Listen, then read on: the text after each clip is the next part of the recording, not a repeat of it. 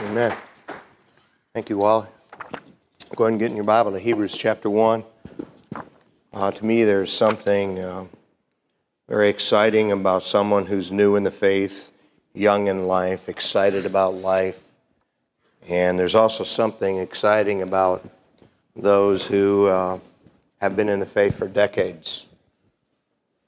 Hospital beds, quick runs to the emergency room, wondering what's going to happen, coffins, pain, faith intact. Something special about senior saints, amen? Hmm. Hebrews chapter 1, we're about two thirds of the way through our Sunday night series on Bible doctrine. Some of these doctrines, of course, are major doctrines, some are minor doctrine. The word doctrine, of course, just means teaching. And so it's a bit of semantics at times to know the difference in what we might call a Bible principle and a Bible doctrine, since both technically are teachings of the Bible. And frankly, whether we call something a principle or a doctrine isn't anywhere near as important as recognize that something is a Bible teaching and then putting the weight on it that uh, God puts on it in uh, the scripture. Uh, my continued goal, as you've heard me say so many times on Sunday nights, is for Bible Baptist Church to become people who not only know what the Bible teaches and what we believe, but I want us to know why. Christian growth begins by learning what the Bible teaches and what Christian behavior should be.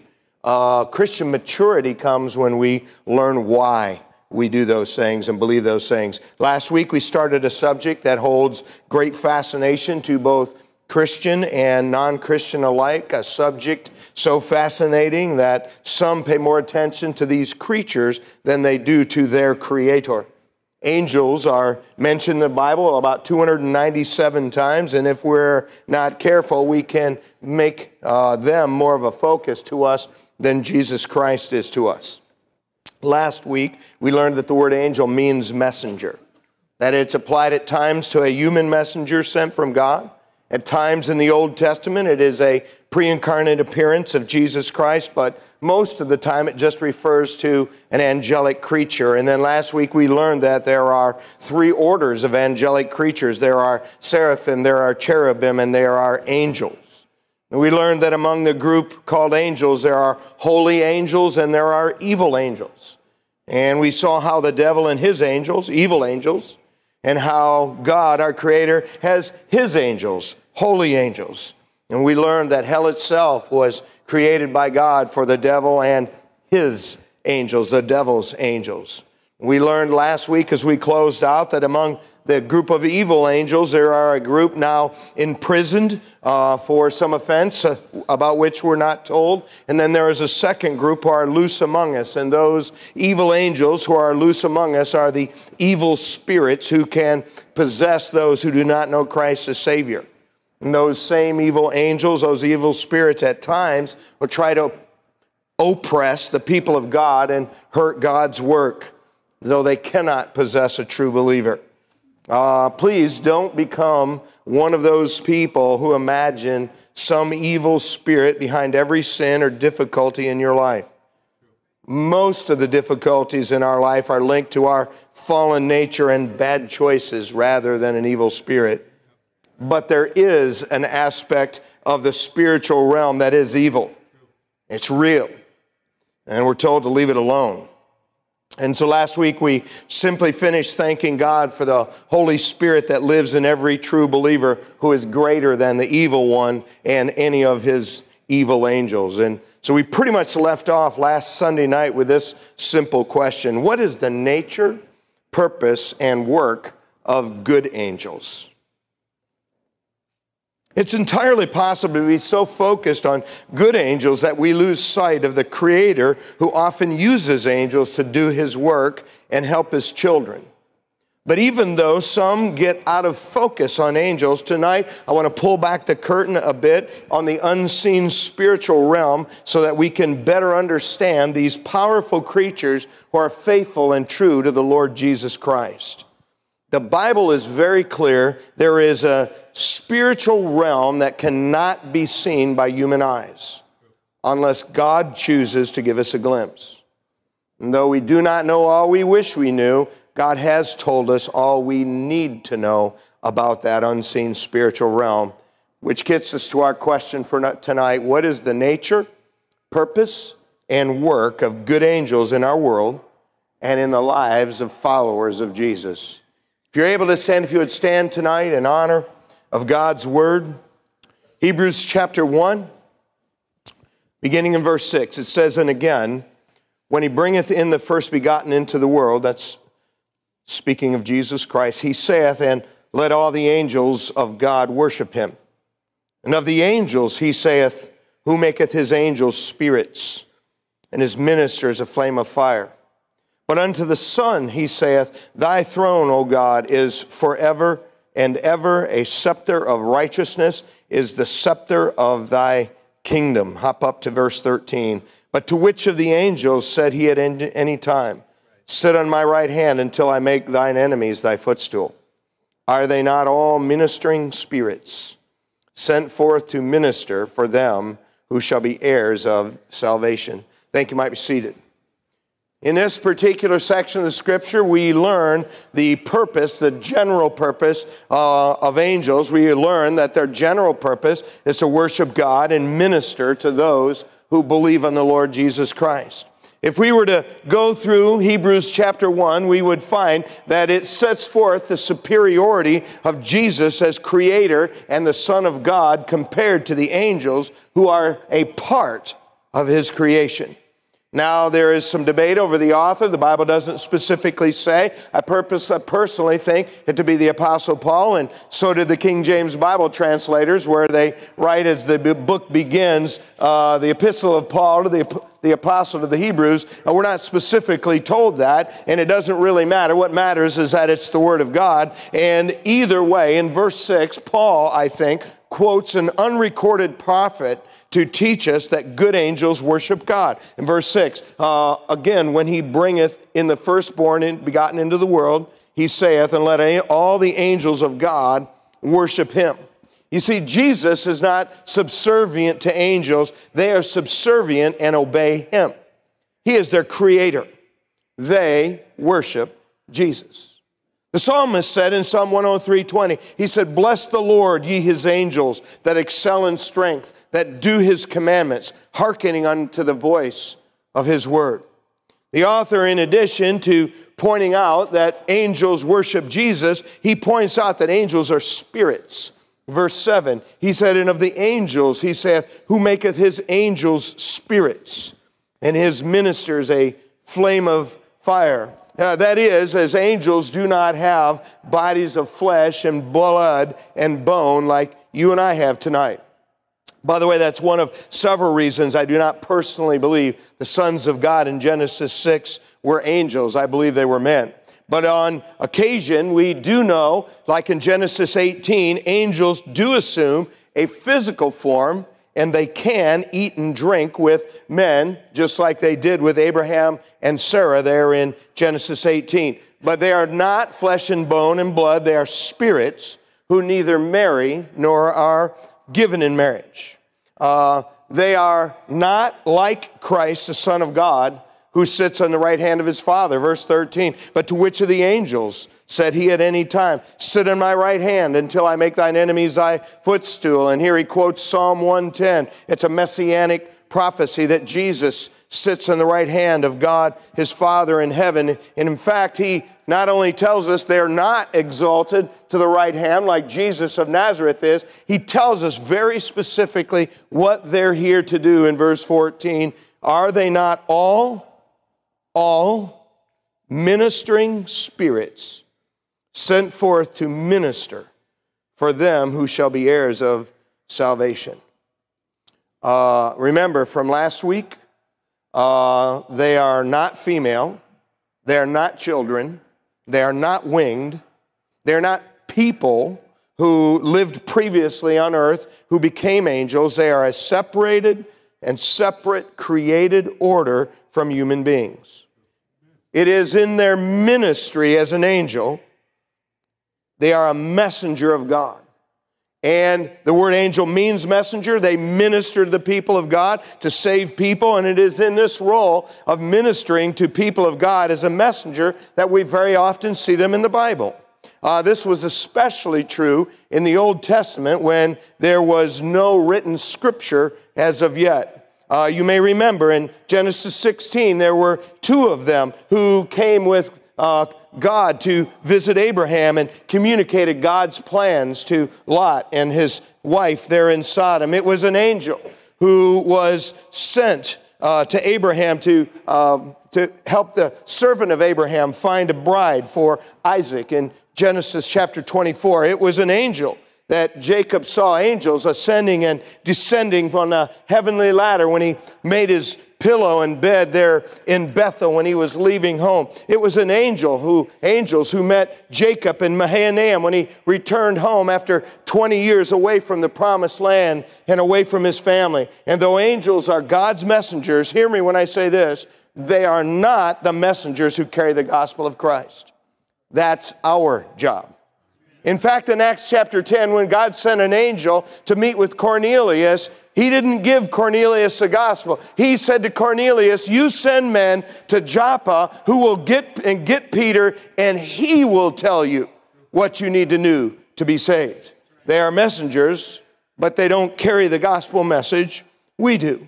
Angels were active messengers on occasions surrounding the birth of Jesus Christ. It was an angel who came to Elizabeth who announced the birth of John the Baptist. It was an angel who came to Mary to announce the birth of the Lord Jesus Christ. It was angels in the sky outside of Bethlehem on the night our Savior was born who announced his birth. It was an angel who appeared in a dream to Joseph that he should take the child to Egypt. Though angels are messengers, they're not gospel messengers, but in their role as a minister to the people of God, they often carry God's message. That being said, you and I are not listening for the voice of angels. We are not looking or listening for angelic messengers from God today. You and I today are blessed to live in a day when the entire Bible, Old Testament, New Testament, it is complete from Genesis 1 to Revelation chapter 22. We are listening for the voice, the still small voice of God's Spirit speaking through His scriptures. But they are not just messengers as they minister to the people of God. As we saw a moment ago, they minister to believing people. In verse 14, are they not all ministering spirits sent forth to minister for them who shall be heirs of salvation? That word minister is the same word that is elsewhere translated deacon or serving or servant in the New Testament. As believers, you and I do not serve angels.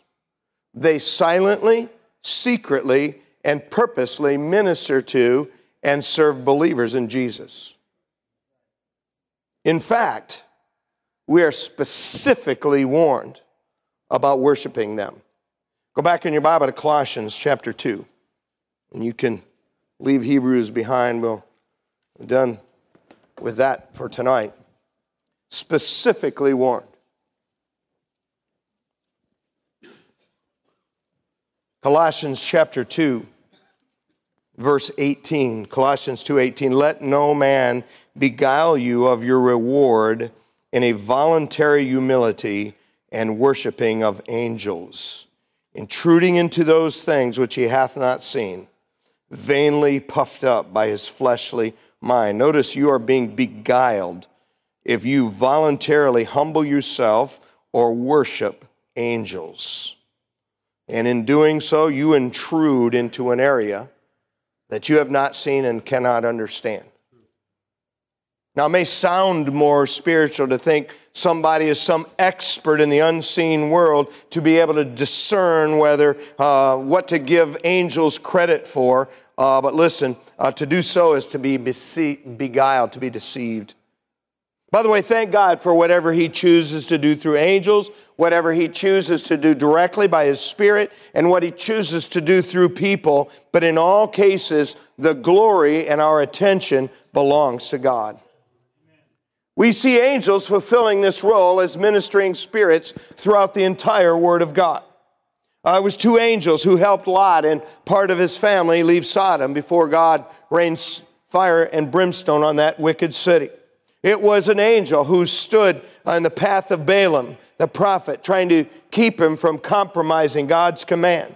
It was an angel who came and shut the lions' mouths in the den for Daniel when he was tossed in there for refusing to uh, bow down to the king and pray to the king instead of to his God. It was angels who ministered to Christ after he fasted for 40 days in the wilderness. It was an angel who troubled the water at the pool of Bethesda so that the first person into the pool would be healed of their affliction. It was an angel who strengthened Jesus Christ in the Garden of Gethsemane when the looming burden, both emotionally and physically and spiritually, was so heavy upon him that the Bible says that his sweat fell, as it were, great drops of blood. It was an angel who rolled the stone away to expose that Jesus' body was no longer in the tomb. It was an angel who opened the prison doors for Peter to escape on the night before they intended to execute him on the next day angels are regularly seen in Scripture fulfilling their role as ministering spirits to the people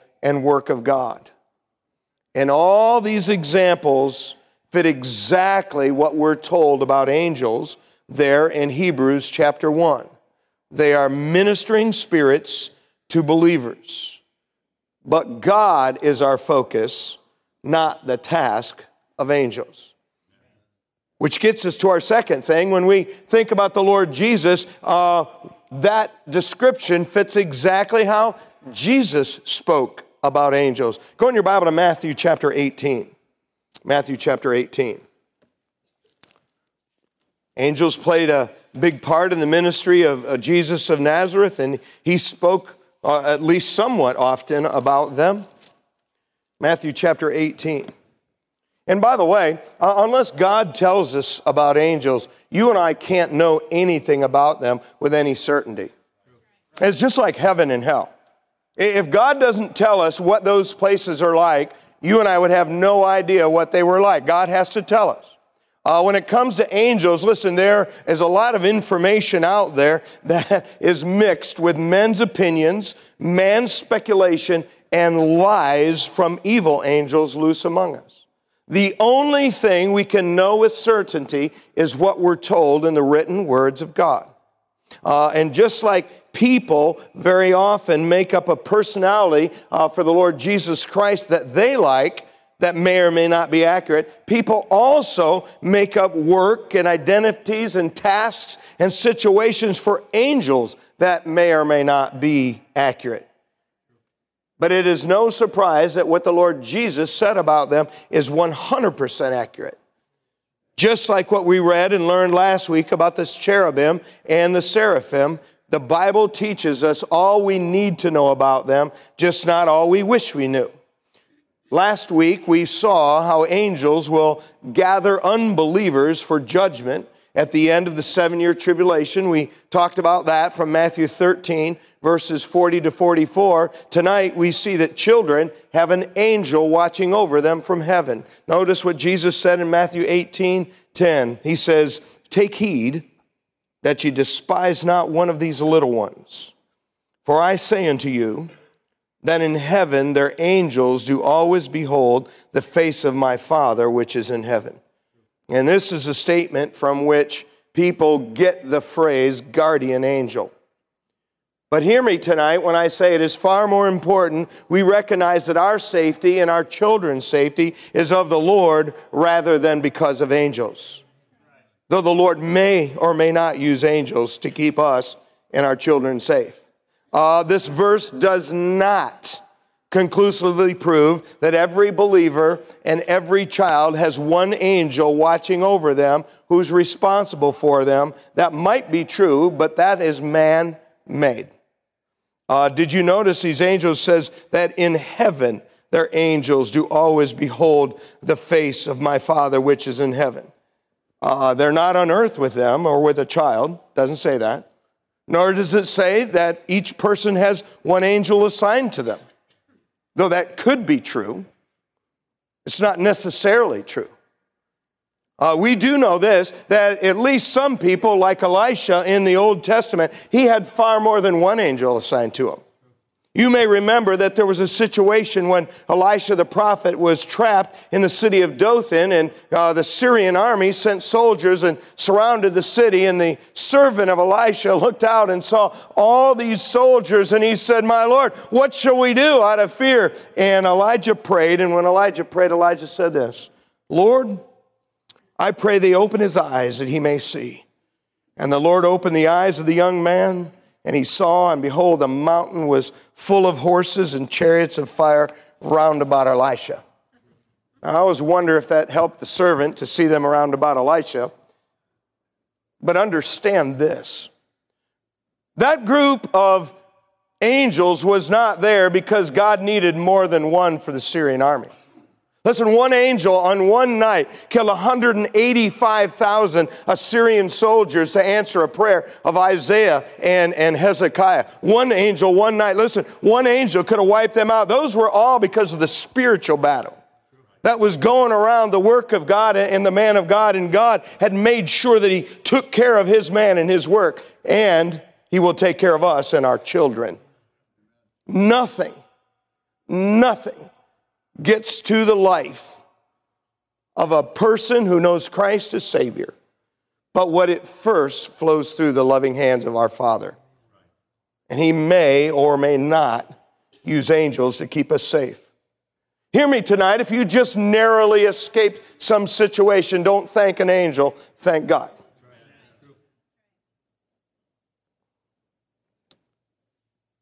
Not only do angels protect to some degree or another the people of God? Go to Matthew chapter 22. Just looking at a couple of things that Jesus taught about angels, and not surprisingly, they match the fact that they are ministering spirits sent forth to minister to those who are the heirs of salvation. Notice also that angels do not marry in heaven or reproduce. Matthew chapter 22, verse 29, Jesus answered and said unto them, You do err, not knowing the scriptures nor the power of God. By the way, it isn't our thought tonight, but understand when you don't know the, know the scriptures, ye do err. Jesus expected the people around him, they were Jews whose life and home was intended to be built around the Word of God. It was an error for them to not know the Scriptures and not to know God's power. For in verse 30, he says, In the resurrection, they neither marry nor are given in marriage, but are as the angels of God in heaven. Angels neither marry nor are given in marriage. By the way, that's another problem I have with the sons of God in Genesis 6, uh, reproducing and procreating with human women prior to Noah's flood. Uh, in fact, in Genesis 6 2, said they took them wives. and though angels are all male as far as we know, they do not marry nor reproduce. It seems as though every angel is a direct personal creation of God. Jesus Christ did not take upon him the form of an angel when he came here. He came and he took upon him the form of a man because you and I are all made in the image of Adam. It describes you and I as being made in the image of our parents, and it follows the genealogy back to Adam. And so we're made in Adam's image. And so Jesus Christ could take upon him the form of a man and die for all our sins on the cross. Not so for angels. Last week we saw how angels will accompany Christ when he returns in power and glory in Matthew 25, 31. But for tonight, go to Matthew 26. Remember, angels are ministering spirits sent forth to minister to those who are the heirs of salvation. And at times in the life and ministry of Jesus of Nazareth, we see him behaving as only God could behave because he was 100% God. And at other times, we see him behaving and acting and speaking as if he's 100% man, and he was 100% man and acting as a person with full and perfect faith, and God should act. And notice what he says here in Matthew chapter 26 and verse 50. 3, Matthew 26, 53. Thinkest thou that I cannot now pray to my Father, and he shall presently give me more than 12 legions of angels? By the way, a Roman legion was between five and 6,000 men. And when Jesus had been arrested on the night of his passion, he says, Don't you think that I could call 12 legions of angels? Verse 54 But how then shall the scripture be fulfilled that thus it must be? Jesus always had an eye on the scriptures being fulfilled. And the fulfillment of the scriptures was that the Messiah would suffer and that he would die. And so, even though he could have used his own authority or could have called 12 legions of angels to shut down the Jewish leaders and that handful of Roman soldiers who took him from Gethsemane to Jerusalem and wrongly tried him, he didn't do so because he came to suffer and die for us. By the way, I'm glad he did that. Luke chapter 16. Something else Jesus said about angels. And again, it all fits that simple description. Are they not all ministering spirits sent forth to minister to the heirs of salvation? They minister in the fact that they're a messenger, they minister in the fact that they just serve and help uh, the work of God and the people of God. Notice in Luke 16, verse 20, what it says, and there was a certain beggar named Lazarus, which was laid at his gate full of sores, at the gate of the rich man desiring to be fed with the crumbs which fell from the rich man's table. Moreover, the dogs came and licked his sores. And it came to pass that the beggar died, here it is, and was carried by angels into Abraham's bosom. The rich man also died and was buried, and in hell he lifted up his eyes. Notice how the rich, the uh, beggar, got to heaven. He was carried there by angels. See, angels, we learned last week, are not only the escorts of the damned to hellfire, according to Jesus in Matthew 13, they are also the escorts of believing people to the bosom of God our Savior when their life is over. Pretty obvious when we see how Jesus spoke about the work and ministry of angels that they are ministering spirits sent forth to minister to believing people in the work of Christ.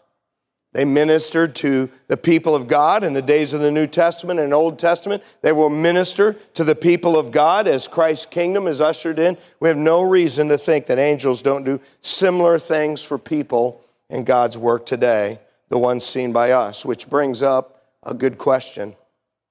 What is my relationship with angels supposed to be? What is my relationship with angels supposed to be. Go back in your Bible to Psalm 8. Psalm 8.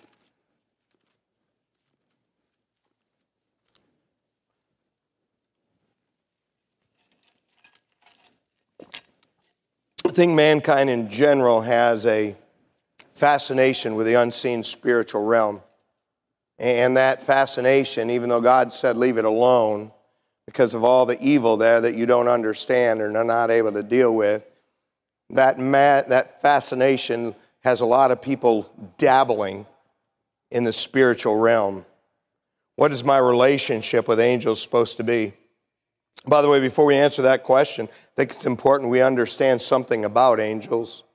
Notice in Psalm 8, what did I do with that in my Bible? Psalm 8 in verse 3, it says these words When I consider thy heavens, the work of thy fingers, the moon and the stars which thou hast ordained. What is man that thou art mindful of him? The Son of Man that thou visitest him. Here it is. For thou hast made him a little lower than the angels, hast crowned him with glory and honor. Notice man is made a little lower than angels. They are stronger than we are, they are smarter than we are. They are a higher order of creation than we are, though we are made in the image of God and they are not. And though God gave mankind dominion over the earth, angels are higher than we are, stronger and smarter than we are, and that's why Peter described angels in first I'm sorry, 2 Peter 2:11 and quote he said, "They are greater in power and might." They're smarter, they're stronger, they're greater in power and might than the, in a higher order of creation than we are. What should my relationship be with them? We, we saw earlier in Colossians that even though they're smarter and stronger in a higher order of creation, we are not supposed to worship them. In fact, you and I are taught not even to inquire about their name. You may remember the story from Judges chapter 13. There was an angel that appeared to Manoah and his wife. to announce the birth of Samson. And when Manoah and his wife had spoken with the angel, Manoah asked the angel his name. And the angel said this in Judges 13 18 Why askest thou thus after my name, seeing it is secret? So even an angel who appeared and it had personal conversation was not an angel they were supposed to know the name of. I remember early on in my Christian life, someone had given me a book about angels, and I uh, was proud and arrogant and thought I knew more than I did. So, uh, one of the first books I read was on the book of Revelation as a new Christian. Say, What did you learn? Uh, I learned that I didn't know as much as I thought I did.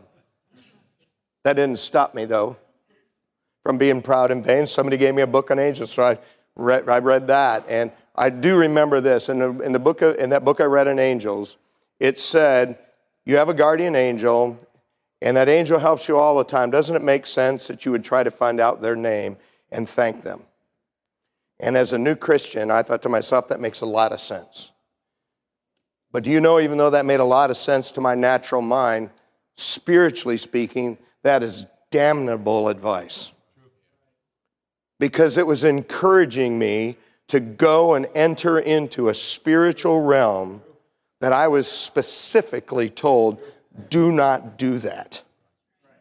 And when you go and walk in Satan's turf, it does not matter if your intentions are good. It does not matter if you're ignorant of the danger. It's just like a kid walking in the middle of a busy highway. It is just as dangerous whether they walked in there ignorantly or willfully. Amen. We are not supposed to even seek their name. And so, as we consider our relationship with angels, hear me when I say this we're not supposed to have one. We have a relationship with God our Father through the Lord Jesus Christ. We are to have no personal relationship with any angel, at least not here and now. And so you and I need to be careful giving too much credit to what we think might or might not be done by angels among us. Listen, you might think you have all this discernment. Oh, that was an angel. Listen, was it an angel of light or an angel of darkness pretending to be an angel of light? You don't know. And so God said, leave it all alone. We need to be careful thinking we can discern what in the spiritual realm is good and what is bad in the spiritual realm. Listen, you want to know what's good and bad? You got to get in this book. God told us to stay out of that world. God told us to focus on His written words. God told us to look to the Lord Jesus Christ. God told us to trust the Holy Spirit living in us rather than our own spirit or an unknown spirit. And if you've been a Christian for any length of time, you're going to be in situations where you're going to wonder whether that was your spirit, the Holy Spirit, your imagination, or a false spirit. And so, because those who are wise understand their limitations, we just give God the credit and praise for everything. We learned how our adversary is a skilled and gifted deceiver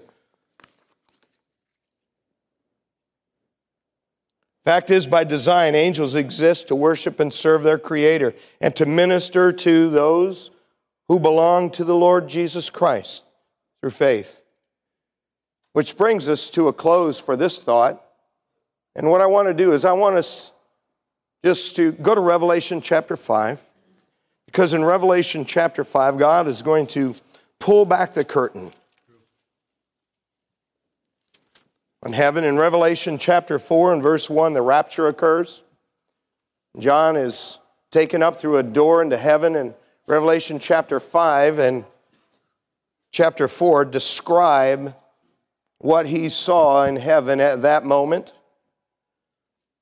And there is going to be a scene that he's going to describe that has like three phases to it. In The first phase the seraphim and the 24 elders who are humans redeemed from among mankind and highly rewarded for whatever reasons known only unto God. Uh, This scene is going to begin with the seraphim and those 24 elders in Revelation chapter 5 and verse 8. And when he had taken the book, the four beasts, those are the seraphim, and four and twenty elders fell down before the Lamb, having every one of them harps and golden vials full of odors, which are the prayers of saints. And they sung a new song, saying, Thou art worthy to take the book and to open the seals thereof. For thou wast slain and hast redeemed us to God by thy blood out of every kindred and tongue and people and nation, and hast made us unto our God kings and priests, and we shall reign on the earth. And then notice the next phase is those seraphim and 24 elders are going to be joined by at least 104 million angels.